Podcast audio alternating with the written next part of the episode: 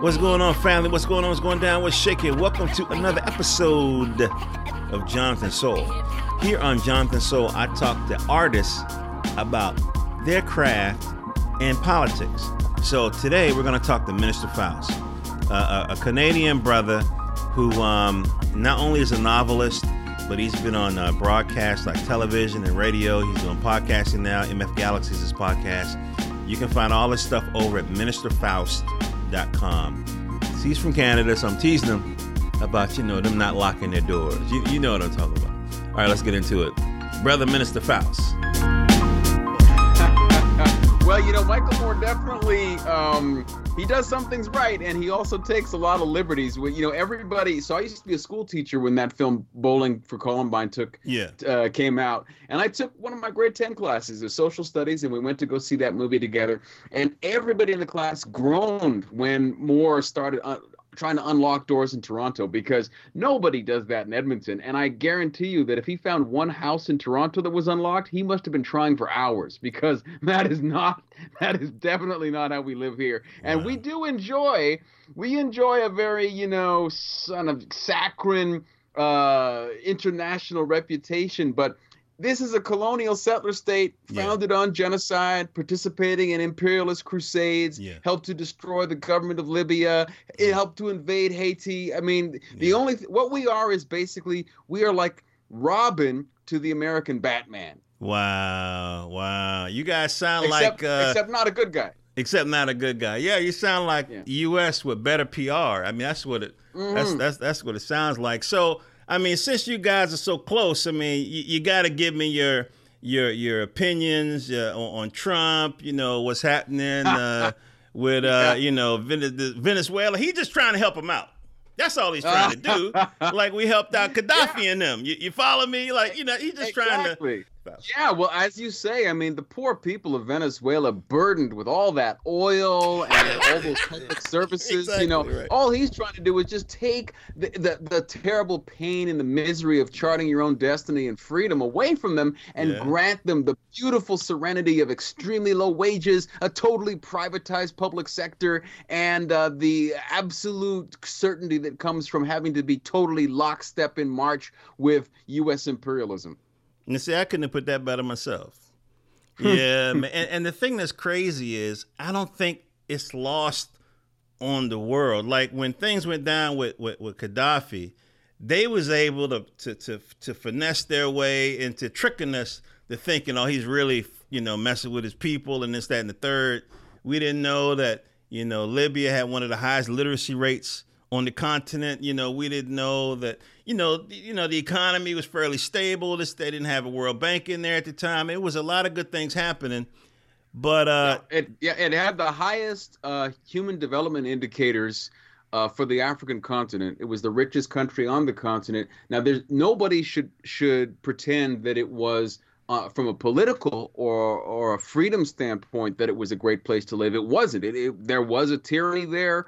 There were terrible conditions. There was the death penalty, and in fact, the use of the death penalty was so terrible and so was torture that that's where Western governments like Britain sent people to be tortured as an outsourced facility so that they could keep their own hands relatively clean. Mm. But that being said, uh, you had a it was a it was a an irony where you had these terrible political conditions and yet human development there were some great results and that meant you know free housing and yeah. that meant university education it also meant a lot of people think of libya as a, as an arab country and they forget it's on the african continent so it's an african country that has a combination of africans and libyan and and, and arabs there and so it was a place where uh, and I don't just mean people who migrated there from Senegal and Mali and other nearby Sahelian countries. I'm talking about uh, actual African Libyans who whose ancestors have been there for thousands of years since the time of ancient Egypt. Mm. And it was when the when the West, and that includes Canada, France, the United States,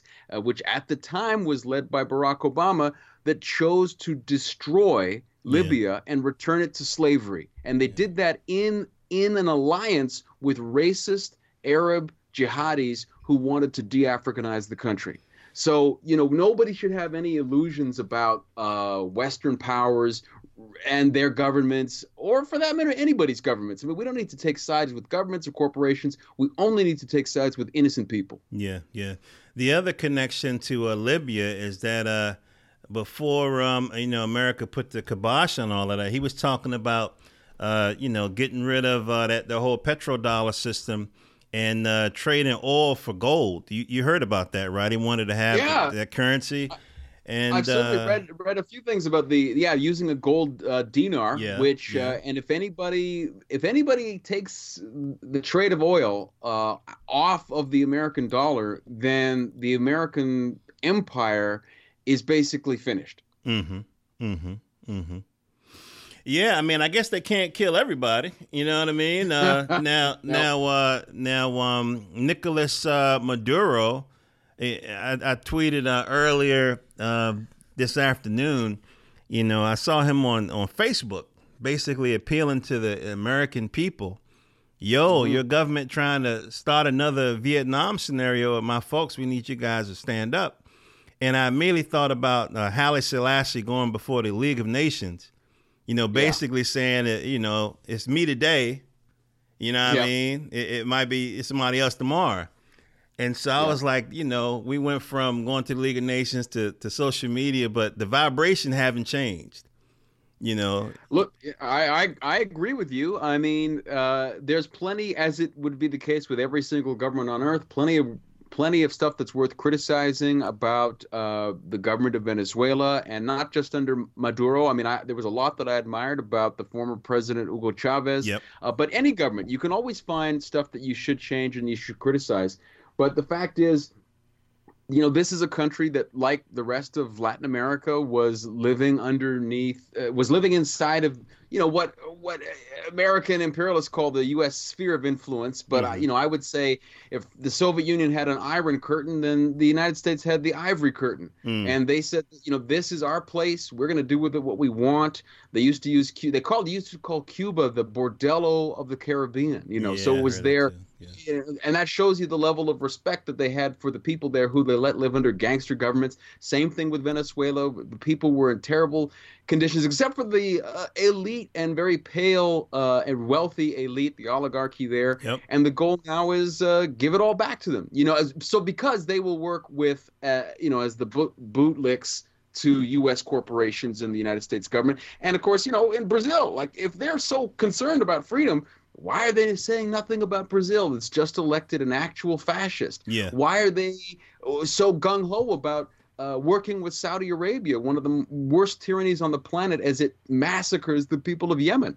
So you know, people just have to they they have to be consistent with their ethics and say if it's wrong in this place, it's wrong in that place. And they should also just be suspicious. Anytime any powerful person tells you hate him and love him, then you have to say there's probably something good about the person you're telling me to hate and yeah. something bad about the person you're telling me to love. Do you ever feel like uh, it's so many things going on that maybe you know we should you know everybody should just like pick an issue and then put blinders on? Because I, I, start to get a, a certain fatigue. You know what I mean? Uh, yes. Looking at all of this, all of this stuff. I mean, what's your take on that? I totally hear you, and I think what I would say to everybody. I mean, uh, you know, I, I, don't know how old you are. I know we've both got several decades under our belts, yep. and you know, I'm I'm looking at the half century mark this I year. I just turned fifty uh, last year. Well, congratulations. So we we no wonder we have so much in common. and so you know uh, the thing is you you i'm sure you've been through this many times yourself and you've seen this with other people working in the struggle for justice which is we're all going to face those times where we feel like we've burned out mm-hmm. but after you've done it after you felt that burnout the first time, you have a choice. And you can say, look, look, I can ease back in until I'm back at full capacity, or I can quit forever. Mm. And obviously, you have decided to continually come back and keep fighting for justice. And that's the way to go. And it's okay to say to yourself, I'm done, as long as you say, just kidding. okay, all right. Now, um, uh, there's a, a, a, lot of people uh, more educated than me in terms of politics and history. You sound like one of them. And so, um, and so one of the ways I kind of get around that and, and, still, I guess, participate in the struggle. One is obviously interviewing, you know, knowledgeable people. Two, I try to put my politics in my sci-fi. So mm. you know, I mm-hmm. have some stuff out there because I can create that world. You know, I mean, and then I focus on you know comics created by you know uh, black creators, whether it be in America or uh, you know Canada or Caribbean, Africa, wherever. I'd focus yep. on that because I like the worlds that we're building. Can you tell mm-hmm. me about uh, this world that you're building in the sequel to Coyote King's uh, Space Age Bachelor Pad? Can you tell me about that? Yeah, thank you. Well, so uh, and you know, like you, I mean, I I think stories, you know, fiction is a great place to explore these key issues because, you know, people can be so uh, overwhelmed with the evil of the real world that they just can't take the news anymore. But they still have a yearning to understand what's going going on. And you know, for the most part, most you know textbooks are, are not written in a way that's particularly entertaining and a lot of brilliant historians i mean i love noam chomsky i've interviewed noam chomsky but you know you're not going to find any noam chomsky book that's a page turner right. so you know when when we have movies comics television video games books that explore our real history through stories we can we can uh, we can retain and we want to stay in those worlds much longer. So the coyote kings the very first story was in 1995, and so i was looking at the time you know the story takes place right here in edmonton and, and some parts of other parts of alberta.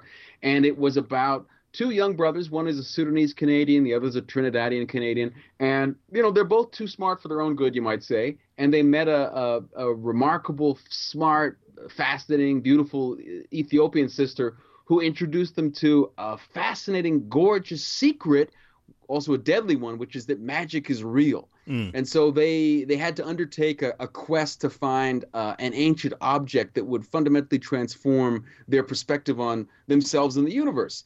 So it, here in book two takes place two years later, and my main character Hamza, he's the Sudanese Canadian uh, he has this miraculous ability to find things. You know, it's uh, some whether it's you know gift of evolution or uh, ancient Egyptian gods or who knows what, but he can find things. And his his partner, his best friend Yehat, he is great at inventing things. So he's actually built his own armored suit called the Armor, uh, with the capital R.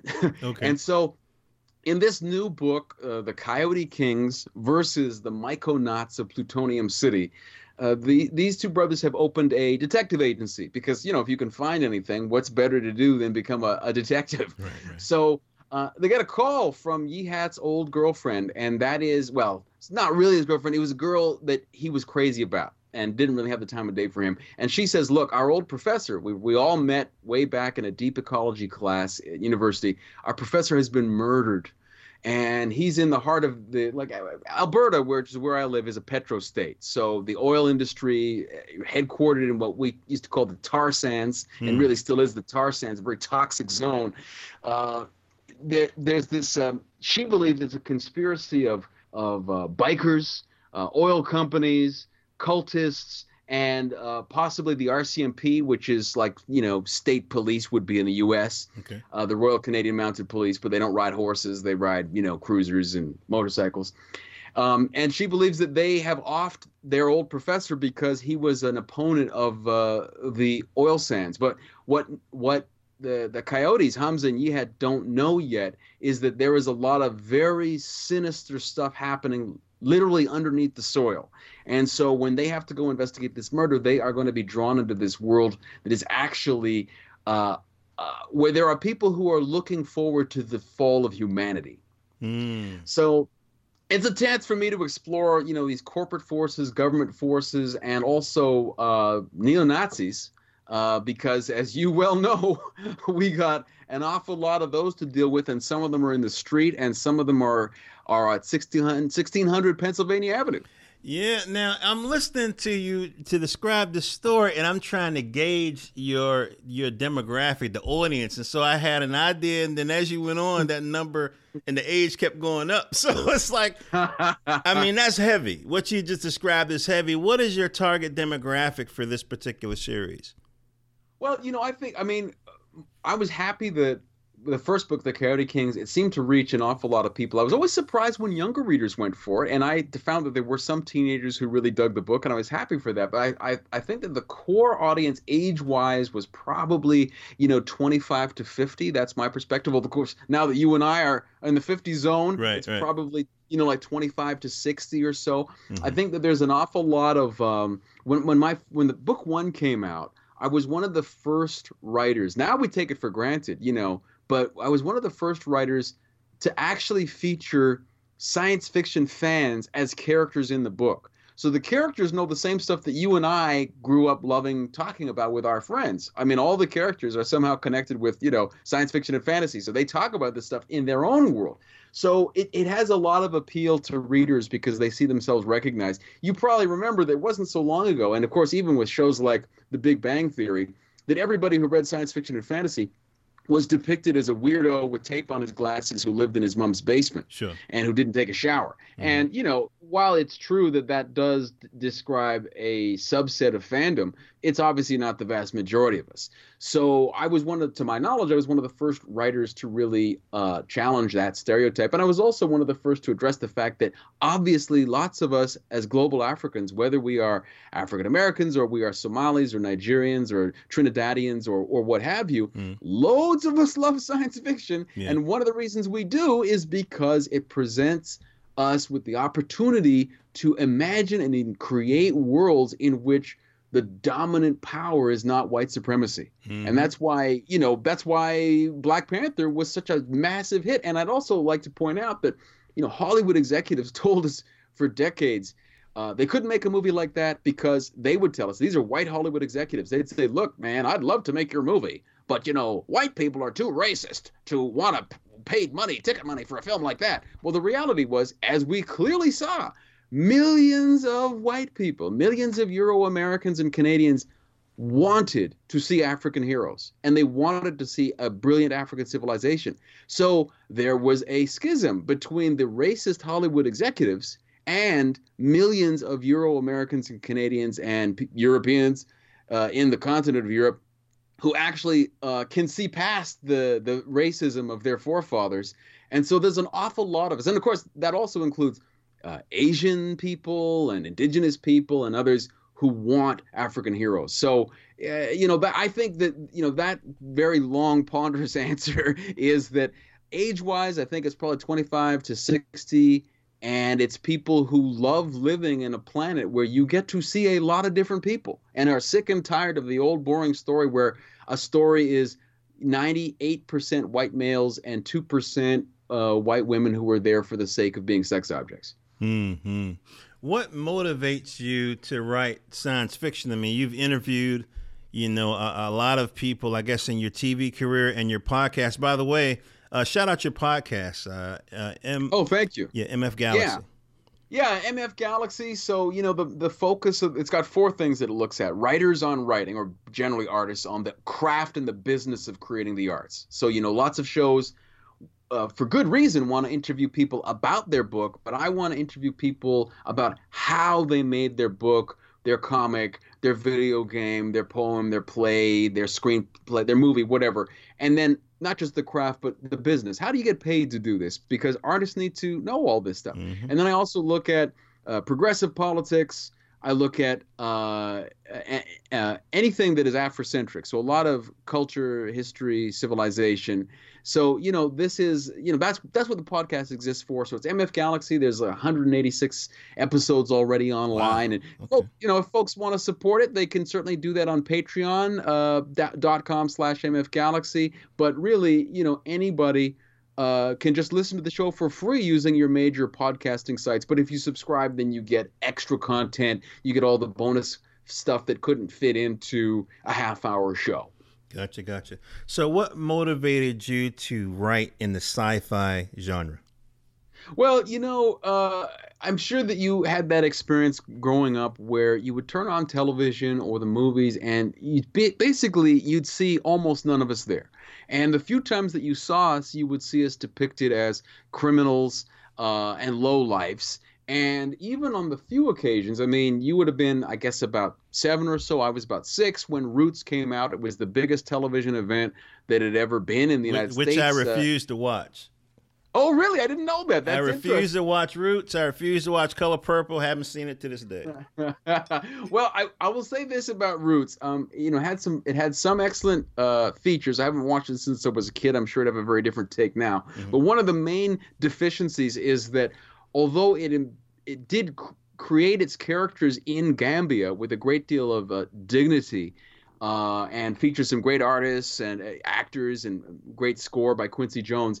You know, one of the main problems was that it it reinforced the the Tarzan Ooga Booga concept of people in loincloths. And if anybody, you know, actually bothers to read about classical African civilizations uh, and civilizations of what Europeans would call medieval period or the Renaissance, they don't realize is you're talking about urban societies. You're right. yes, of course there's there's farmers, but there are in every country on the earth. But what Roots entirely missed was showing us architecture, the arts, literature, uh, sh- showing us connections among African kingdoms and societies stretching back thousands of years. And mm-hmm. and you know, I mean, that's partly uh, that's partly I would assume Alex Haley's own fault, even though he should have learned more and better uh, from Malcolm X directly when they were working on the autobiography together. But so you know, I wanted to create work, uh, and I call my work Afrotopianism. A lot of people use the term Afrofuturism, and what they don't realize is that it was a, a Euro American, Mark Dery, who came up with the term. And yep. I'm not a, I'm not saying that it, uh, because it comes from a European that it can't be of any use. That's obviously not my point. My point is though that when you want to chart your own future, mm-hmm. when you want to undertake self-determination, it starts with self-description. Preach. You got to name yourself and and you got to figure out who you are under your own definition. And if you don't, you will be trapped by somebody else's perspectives, which are usually going to be wrong. Yep. So what does what does Afrofuturism do? Well, the, the first step is notice right in the word it ignores the present and it ignores the past mm-hmm. but we we don't want to ignore our past too many of us we were brainwashed by the european empire the genocidal enslavers who destroyed our cities and our manuscripts and our countries and millions of us and reduced tens of millions of us to perpetual enslavement, it stole from us our awareness of our own civilizations and our brilliant accomplishment so much to the extent that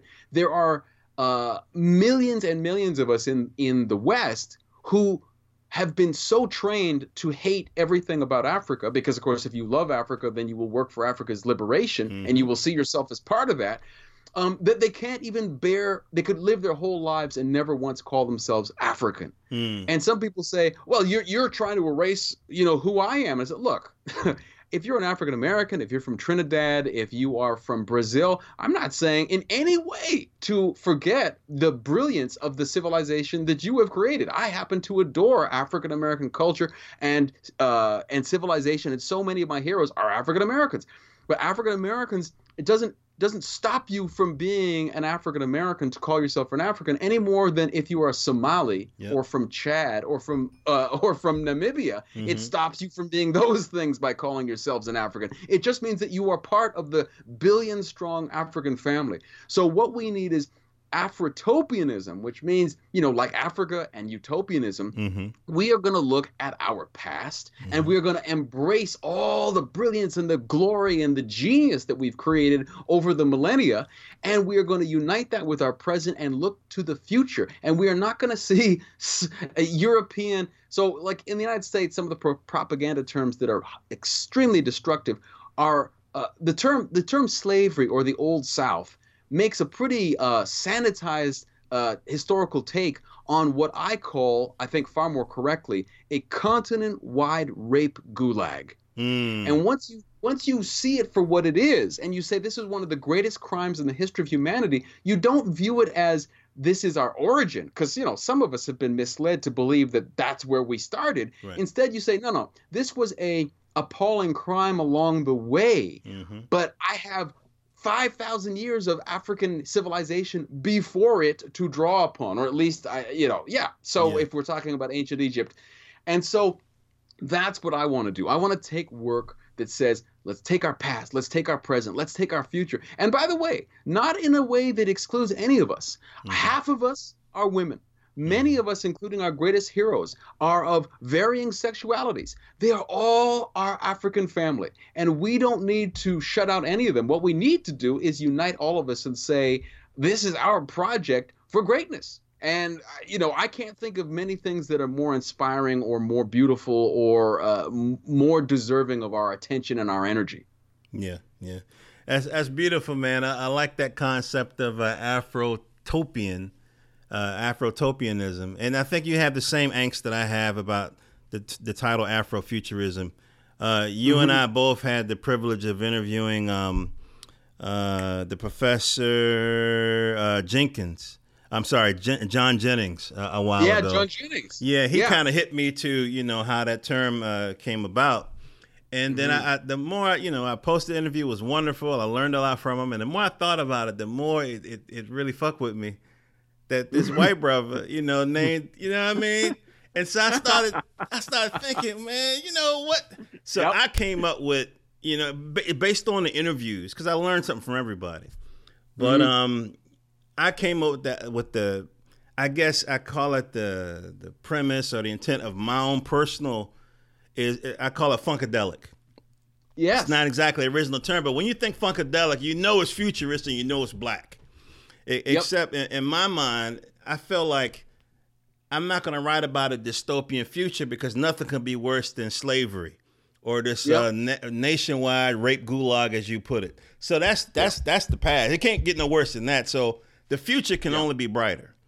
So it, I, I yeah. I totally agree with you, and I yeah. love your use of the term funkadelic because you know, in fact, I even wrote an, an article uh, for a, a, book called uh, "Let's All Go to the Science Fiction Disco," and mm-hmm. the article also appears on IO9, and it's basically me exploring the Afrocentric meaning of the mothership from Funkadelic. Oh wow! And you know there is there there's so much that is built into the mothership that is you know absolutely fascinating. And of course, you know for many of us who grew up reading the autobiography of Malcolm X, we know a lot about the uh, the theology of the Nation of Islam, and it's mm-hmm. pretty clear that you know the mothership has a connection to the mothership that's from the NOI. And so there's all this stuff about uh, liberation from bondage and and uh, our ability to, to chart our course to worlds of our own making. And and yeah. you know there are our artists, our Afrotopian artists like like Sun Ra, who you know he he yes it's true he said he was from an angel race from saturn but wow. if you look at so many of his images they are images from ancient egypt so he mm-hmm. was he had a thoroughly afrocentric vision at a time when you know most people uh, i mean many, many African Americans and people, you know, from the Caribbean, like Ivan Van Sertima, knew that Egypt was an African civilization. Mm-hmm. But so many other people were laboring under the lies of like a Liz Taylor movie, like Cleopatra. Yeah. Um, and you know, right to this day, Hollywood will still try to trick us with stuff like Gods of Egypt. Mm-hmm. So you know, good on you for um, you know, applying the term funkadelic. I love that, and I also love the fact that um, because we bring in to our Afrocentric science fiction. We and you know people like um, Milton Davis yep. uh, and uh, Balogun Ojetade, who who really uh, have pioneered Wonderful the use of terms such as yeah, mm-hmm. absolutely, you know, yeah. and using terms such as steam funk and diesel funk. They recognize, like a lot of us have done for a long time, that you know music is a massive part of any culture or society and a very inspirational, beautiful part. And so uh, a term like funkadelic says, you know, our pop culture is not, you know, exterior to our scientific and religious and cultural and political voyage. It's it's an intrinsic part of it. So yeah, funkadelic, I love that. You know, uh, you you kept you mentioned, you know, like you know, obviously, uh, Sun Ra, and um, you also mentioned NOI. So mm-hmm. I have a CD, one of my mm-hmm. most prized possessions. I have a CD. It's Amiri Baraka and you know a, a, whole bunch of other actors sitting around a table. You know how they used to do like the little audio, you know, like the little mm-hmm. audio plays or whatever. So mm-hmm. they're doing the uh is it Yaku? Like the whole origin of Yaku, you know what I'm talking about? The evil yeah, scientist? Yeah, Yakub, yeah. And yeah. Sun Ra's orchestra is is providing the theme music it's the dopest shit ever, man. The dopest. Yeah. I found it. I think it was like Third Street Jazz in Philadelphia, something long time ago, and uh, scared the hell out of my children. yeah. But um, but wow. that was so groovy in terms of the creativity and even the way they put it together. Because you can hear mm-hmm. people moving the microphones on the table and stuff, but I mean, you were transported when you know the you know I, that kind of early science fiction writing is like very important to us. And maybe I should see if I can find it and I don't know if I can post it. It might be copywritten, but we, we have a legacy in terms of science fiction writing. It goes past that goes earlier than um, uh, what's the sister? Everybody, Octavia, Octavia, oh, yeah, Butler. Octavia Butler. Yeah, yeah. You know, it, yeah, but it's earlier than her. I even heard that um, W. E. B. Du Bois wrote a science fiction joint that some university got on lockdown. You, you have you heard yeah, that? It, absolutely. As a matter of fact, John Jennings, uh, you know, the brother who's he's an amazing artist, amazing. an award winner, and all kinds of great stuff. Graphic novels. He's a professor. Uh, he has named his. He's got a deal with um, Abrams uh, Publishing, and so he's got a, a, an imprint that he is a, a, freelance editor for, and it's called Megascope, and that's named after the W. E. B. Du Bois story. Oh, and you know, so we have we, we were making science fiction, yes, at the time of W.E.B. Du Bois, but even earlier, um, uh, it was Martin Delany, not Samuel Delany, who wrote Dhalgren in the 60s. This was Martin Delany, the Martin same brother who, with Frederick Douglass, co founded the North Star. Oh, uh, he, you know, he was a liberationist who wrote a book called Blake or the Huts of America, and it is about a uh, socialist revolution between African Americans and, and African Cubans uh, to transform, uh, you know, the Western Hemisphere. So we wow. were envisaging brighter futures way back then using science fiction, even before it was called science fiction.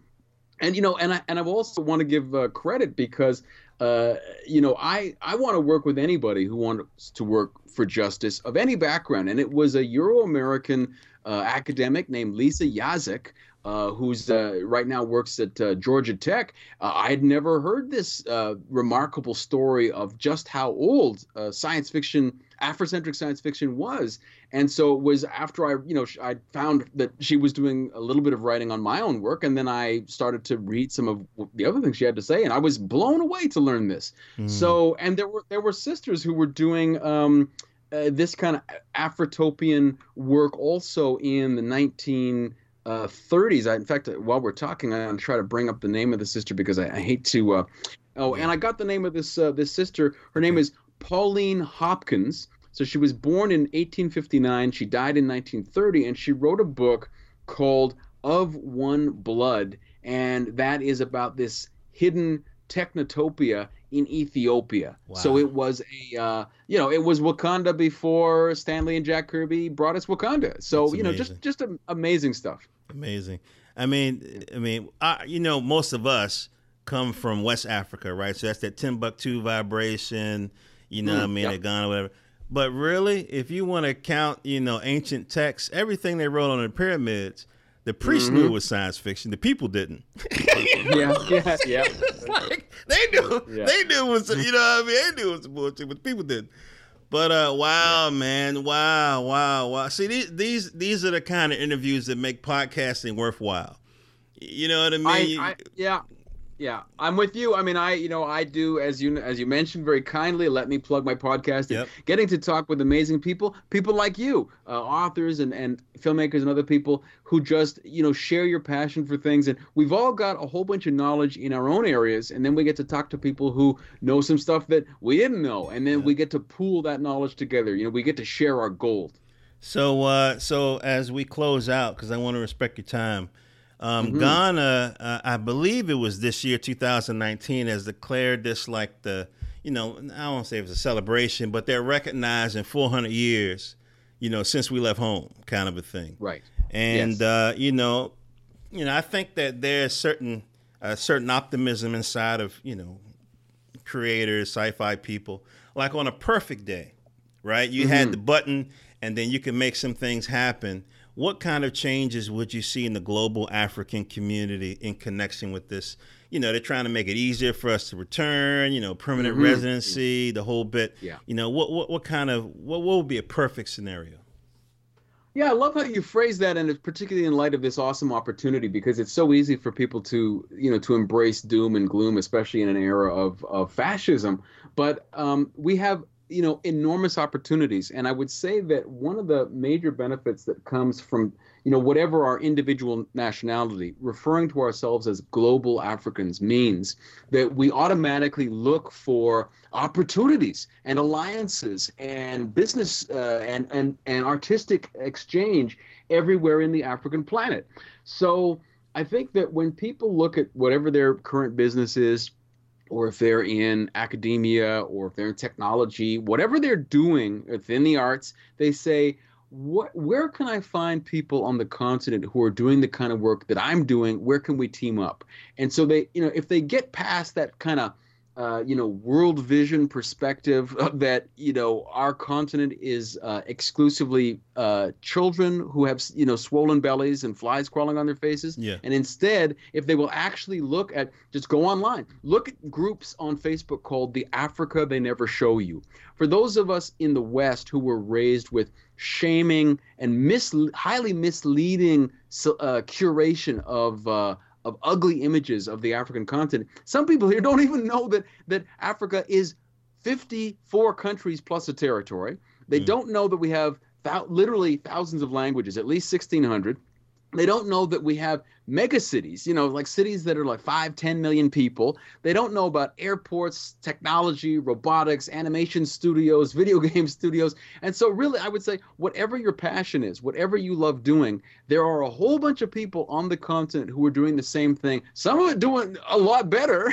and they are looking to hire people. They're looking to team up. They're looking for investors. They're looking for a way to market what they create. And so, just just as soon as you open your eyes, you will and start to embrace and see all of the glories of the African planet, you will never hesitate to call yourself an African because you'll be so happy to associate yourself with 5,000 plus years of brilliance and magnificence. So I think that's that is the the mindset. Just start to look, start to share the images, share the successes and the victories and your life will never be the same. It will be infinitely better. Wow. Brother Minister Faust, can you tell people how they can find you on the interwebs and how they can support your work? Well, thank you so much, brother, for asking me. So, um, you know, you can find all of my stuff by going to ministerfaust.com. That's the easiest way. There's a link right on the main page so that if you want to support my uh, new serialized novel, uh, you can find just hit the link at ministerfaust.com for the Coyote Kings versus the Myconauts of Plutonium City, and that will give you for uh, one buck per scroll is what I call it. You get about five thousand words of the latest chapters. You get access to the uh, the soundtrack because I'm posting the music so that you that's cited in there. So it's like I used to be a DJ for many years on on, on radio, so you get to hear great music that you maybe never heard before. Plus, you get uh, access to you know some other goodies at higher levels of sponsorship. And if you want to go straight, you just go patreon.com slash Minister Faust. And you can also find my podcast there, MF Galaxy, uh, on ministerfaust.com. So that's where you find all of it. And you know, I really hope that people will support it. A lot of us say, hey, we need to support African artists. And then I say, look, I'm making it easy for you for a buck. so just come on by and you know there's also there's artwork and there's a video developer diary and all kinds of awesome stuff. And i got to thank you once again brother because you are making it possible for people like me to reach a whole bunch of people. And you know we can't do this without the support and solidarity. So total respect for you brother jonathan. Fantastic. Uh, brother faust it's been an honor to have you on the program it's been an honor for me to be here, and I and I'm looking forward to to staying in regular touch and uh, teaming up our podcasts in a in a greater Afrocentric podcast alliance, so that we can uh, we can maximize our audiences and make some good in the world. Yo, family, what's going on with you? I hope y'all dug that interview. This is Jonathan Soul Speak with you now. I want you to support my brothers and sisters by following them on social media and going to their website and picking up their product so we can stop focusing so much on issues and start focusing on building industry. For more episodes, go to jonathansoul.com, J O H N A T H A N S O U L.com. And of course, I'm on social media. I'm on, uh, it's Jonathan Soul at Twitter, Instagram, uh, Tumblr. Uh, subscribe on iTunes, subscribe on uh, SoundCloud.